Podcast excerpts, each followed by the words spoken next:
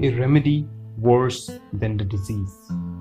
A flock of herons once had their nest on a fig tree in a part of a forest. In a hole in the tree lived a black snake who made a practice of eating the heron chicks before their wings sprouted. At last, one heron, in utter woe at seeing the young ones eaten by snake, went to the shore of the pond, shed a flood of tears, and stood with downcast face. And a crab who noticed him in this attitude said, Uncle, why are you so tearful today? My good friend, said the heron, what am I to do? Fate is against me. My babies and the youngsters belonging to my relatives have been eaten by snake that lives in a hole in the fig tree. Grieved at their grief, I weep. Tell me, is there any possible device for killing him? On hearing this, the crab reflected. After all, he is a natural born enemy of my race. I will give him such advice, a kind of true lie, that other herons may also perish. For the proverb says, let your speech like butter be, steal your heart remorselessly, stir an enemy to action that destroys him with his faction. And he said aloud, Uncle, conditions being as they are, scatter bits of fish all the way from the mongoose burrow to the snake's hole. The mongoose will follow that trail and destroy the villainous snake. When this had been done, the mongoose followed the bits of fish, killed the villainous snake, and also ate his leisure all the herons who made their home in the tree. And that is why I say the good and bad of given schemes and the rest of it.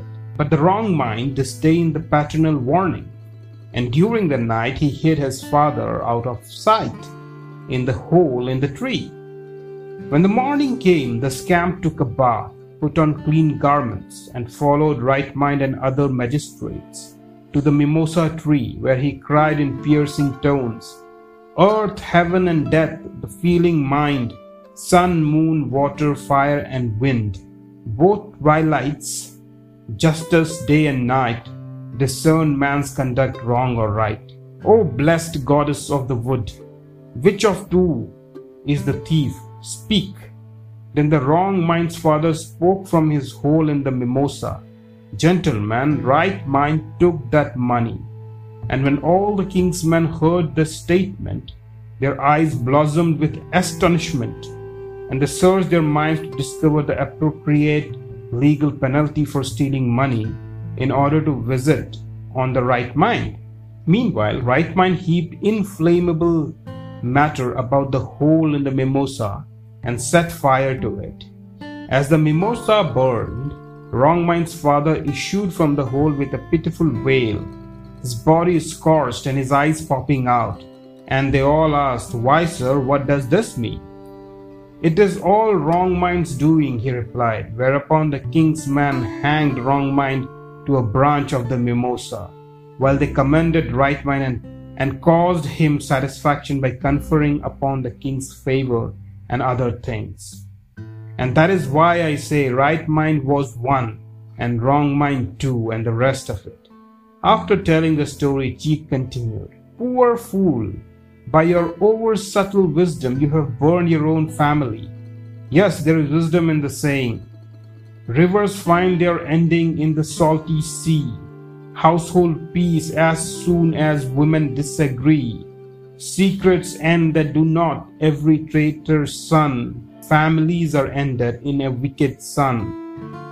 Besides, who can trust the creature, whether human or not, that two tongues in single mouth, and as the proverb says, mouths of snake and scamp bear a savage stamp, rough and ruthless still, only good for ill.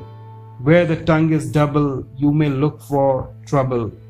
Consequently, your conduct makes me fearful for my own person. For I would not trust a rascal, his ways I understand. The petted, pampered serpent will bite the feeding hand. And again, a fire will burn, though kindled, in fragrant sandalwood, A rascal is a rascal, although his birth is good.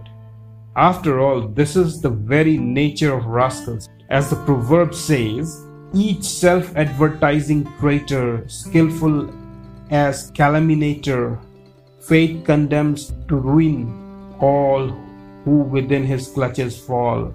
Oh, any tongue in human mouth that lends itself to slander scant, yet does not split a hundred times, is surely made of adamant. Oh, may no evil ever befall the lion man who loves his kind, who practices a silent woe when others' fault are in his mind. One must use great circumspection in making acquaintances, as the proverb says. With the shrewd and upright man seek a friendship rare, exercise with shrewd and false, superheatful care. Pity for the upright fool, find within your heart if a man be fool and fall, son him from the start.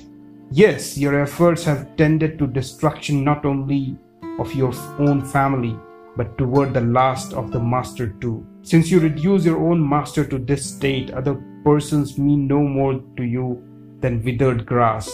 As the saying goes, where mice ate balanced beams of iron, a thousand pals in weight, a hawk might steal an elephant, a boy is trifling freight. How was that? asked Victor, and Cheek told the story of the mice that ate iron.